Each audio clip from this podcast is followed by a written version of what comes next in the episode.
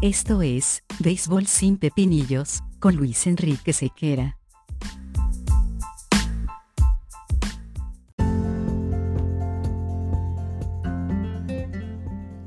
Béisbol sin Pepinillos es una presentación de Vatel. Despierta el sabor con Vatel.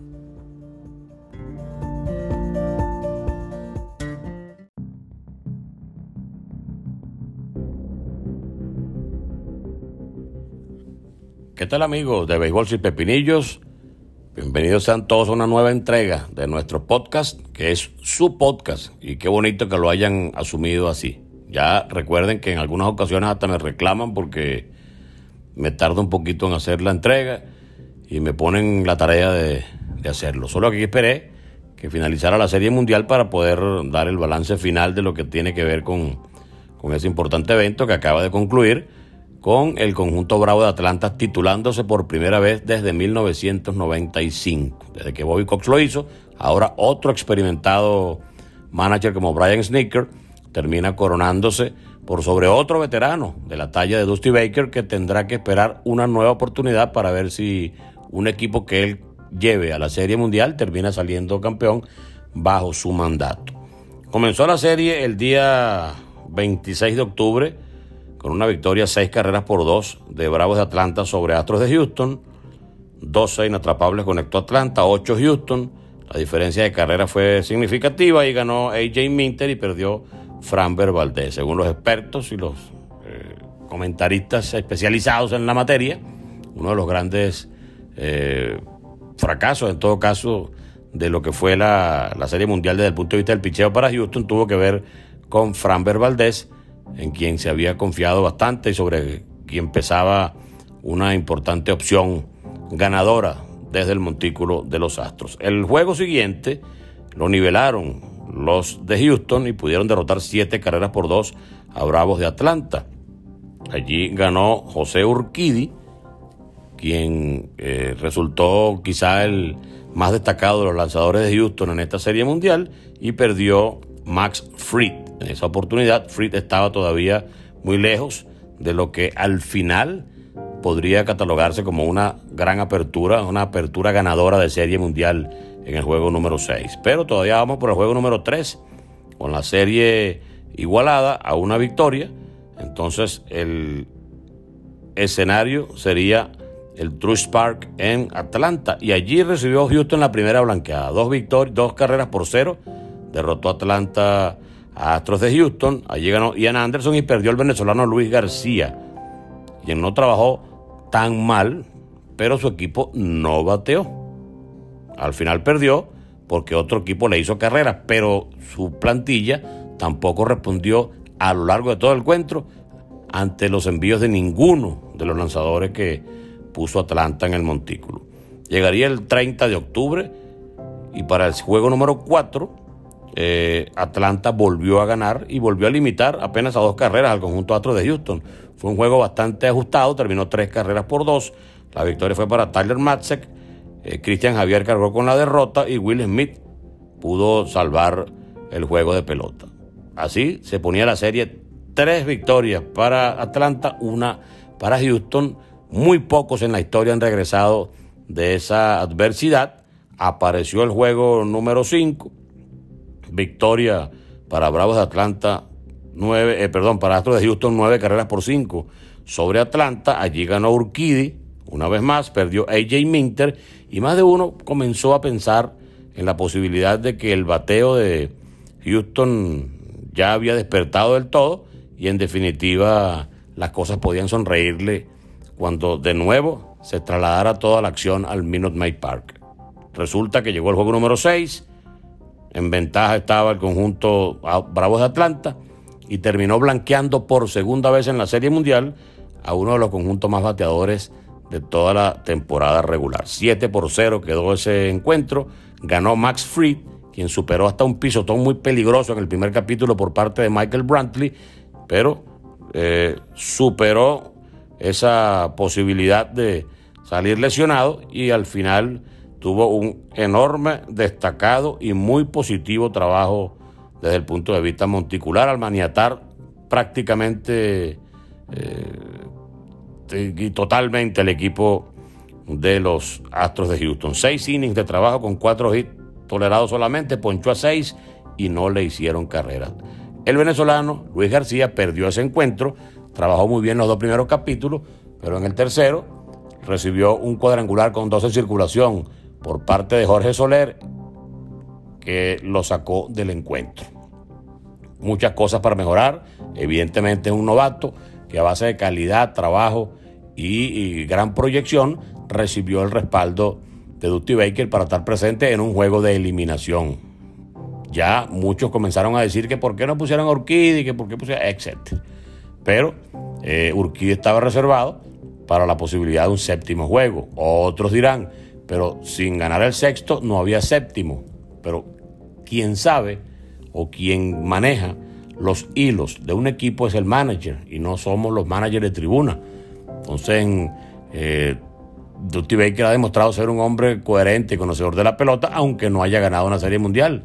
Se le ha negado ya en más de una oportunidad en calidad de manager y esperemos que en el futuro, con ese conjunto de Houston, tenga la oportunidad de volver a una serie mundial y en definitiva pueda, antes de su retiro, tener un anillo de campeón como manager. Que no merece Luis García que se expresen muchos fanáticos de esa manera, por supuesto que no. Ese joven recibió el respaldo porque tiene la calidad para estar en las grandes ligas, porque tiene el arrojo y tiene los recursos como para estar haciendo trabajos incluso eh, superiores en lo que le viene en su carrera. Así que, eh, lejos de pensar que fracasó, hay más bien que agradecer por tenerlo como uno de los grandes referentes del picheo futuro dentro de los venezolanos en el mundo, en el universo de las grandes ligas. Pablo Sandoval, Eire Adrianza, Ender Inciarte, Orlando Arcia, Ronald Acuña, todos ellos van a tener un anillo de campeón mundial porque quien haya vestido la camiseta del equipo tiene derecho a esa esa distinción de recibir su anillo. Importante la acción ofensiva, el manejo del picheo y los cambios en las alineaciones que hizo el manager Brad Snicker, todo un veterano de 45 años en la organización, estuvo desde jugador de ligas menores hasta finalmente manager campeón en esta edición del 2021. Muy bien por Snicker, un hombre con carácter, no se ríe mucho y maneja con disciplina todo lo que tiene que ver con el con, sus jugadores. Eso no deja de ser una importante manera de, trabajar y en definitiva ya vimos que sí le da resultado. Alex Antopoulos, un joven de 44 años que eh, es el general manager y el presidente de las operaciones de béisbol del equipo Bravos de Atlanta, tuvo muchísimo que ver. Recuerden ustedes que Atlanta perdió a Marcelo Zuna por problemas extra beisbolísticos y no solamente lo perdió por un ratico, lo perdió toda la temporada y probablemente no sabemos eh, si en definitiva va a regresar al béisbol Marcelo Zuna. La grave lesión que sacó durante toda la temporada, cuando estaba teniendo números espectaculares a la estrella del equipo, a Ronald Acuña. No todos los conjuntos superan unas ausencias de esa naturaleza. Entonces resulta que comenzó a buscar gente. Trajeron a Jock Pederson. Pederson tuvo una importante participación defensiva en el último juego y ofensivamente respondió en algunos pasajes de la postemporada. Bueno, para ayudar a su equipo a ganar. Eh, trabajó Guillermo Heredia, trabajó Eire Adrianza y en los jardines junto a Orlando Arcia. Lamentablemente no confiaron en Ender Inciarte y finalmente tuvo que salir del equipo buscaron el retorno de Adam Duval, también con bastante participación positiva para la causa de Bravos de Atlanta, desde el punto de vista defensivo y desde el punto de vista ofensivo. Se produjeron los cambios maravillosos estos que llevó a Pablo Sandoval a Cleveland por un ratico, aunque después lo dejaron libre, pero que de Cleveland a Atlanta llegó Eddie Rosario. Eddie Rosario fue el más valioso de la serie de campeonato, que si fue importante, bueno, imagínense ustedes, más valioso de la serie de campeonato con un aporte espectacular desde el punto de vista ofensivo y defensivo.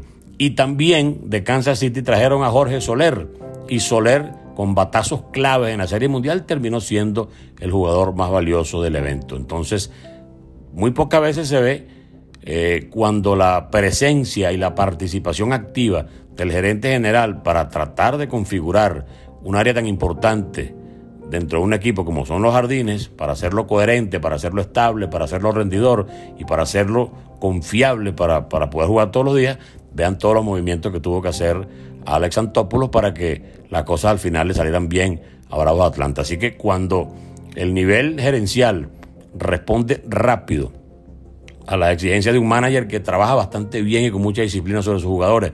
Y todos los jugadores que traen funcionan desde el punto de vista ofensivo, desde el punto de vista eh, defensivo.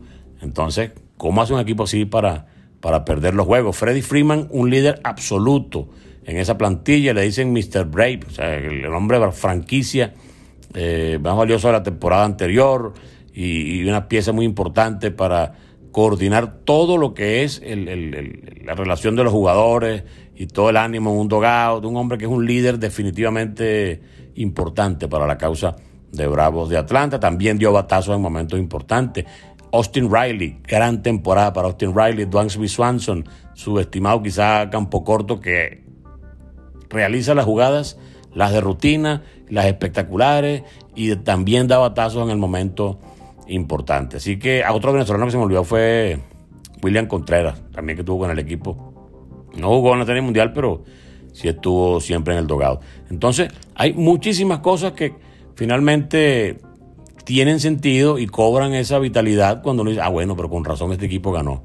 Se movió, estuvo bien dirigido, funcionaron los que llegaron, eh, fueron bien recibidos y se, acoplaron con los que ya estaban. Entonces, los que tenían que batear, lo batearon de hecho, muchísimos más cuadrangulares batearon en la Serie Mundial que el conjunto Astro de Houston. Los dos que dio Houston fueron producto del bate de José Altuve, mientras que Bravos de Atlanta tuvo la oportunidad de demostrar más poder y más producción desde el punto de vista de los cuadrangulares. Esto también eh, contribuyó notablemente a que las cosas le salieran bien. En definitiva, cuando un equipo batea, te funciona el picheo, aún, haber, aún habiendo perdido en el primer juego de la Serie Mundial, a tu estelar Charlie Morton cuando le metieron un roletazo fuerte por parte de Julián Gurriel. El hombre se le fracturó el peroné y con todo eso sacó dos o tres años más. Entonces, allí todo el mundo parecía que estaba predestinado a la heroicidad, a hacer cosas fantásticas y, a asumir y, tener roles de, preponderancia dentro de su equipo. Entonces decidíamos que si el hombre eh, cuenta, o un equipo cuenta con la ofensiva a tono, y oportuna, con la defensiva a tono y oportuna y con el picheo abridor de relevo y de cierre, casi que en perfecto estado, propinándole dos blanqueos y limitando en algunos juegos a dos carreras apenas al equipo de los Astros de Houston, entonces el trabajo está hecho. Una de las ofensivas más temibles no funcionó, pero no funcionó porque falló ella, sino porque los lanzadores dominaron a esa toletería y todo el mérito en todo caso es para los pitchers del conjunto Bravos de Atlanta que pudieron hacer su trabajo y en definitiva le dieron un título, repetimos, que no ganaba desde 1995 a la franquicia Bravos de Atlanta.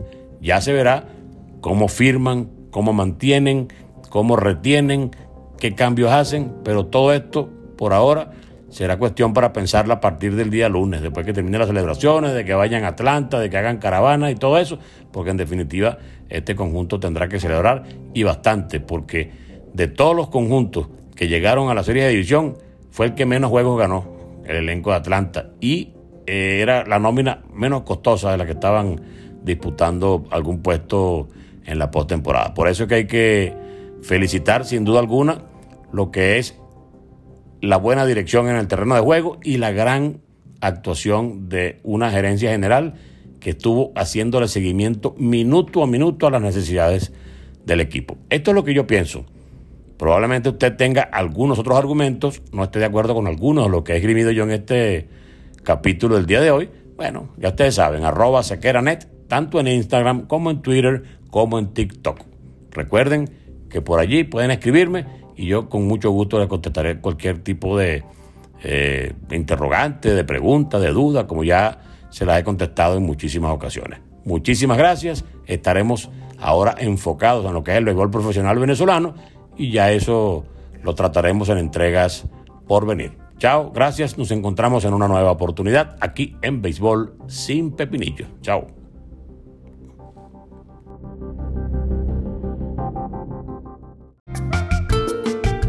En Venezuela, el béisbol es sinónimo de pasión, esa que nos mueve, nos emociona, nos une y nos hace despertar el verdadero sabor de la fanaticada.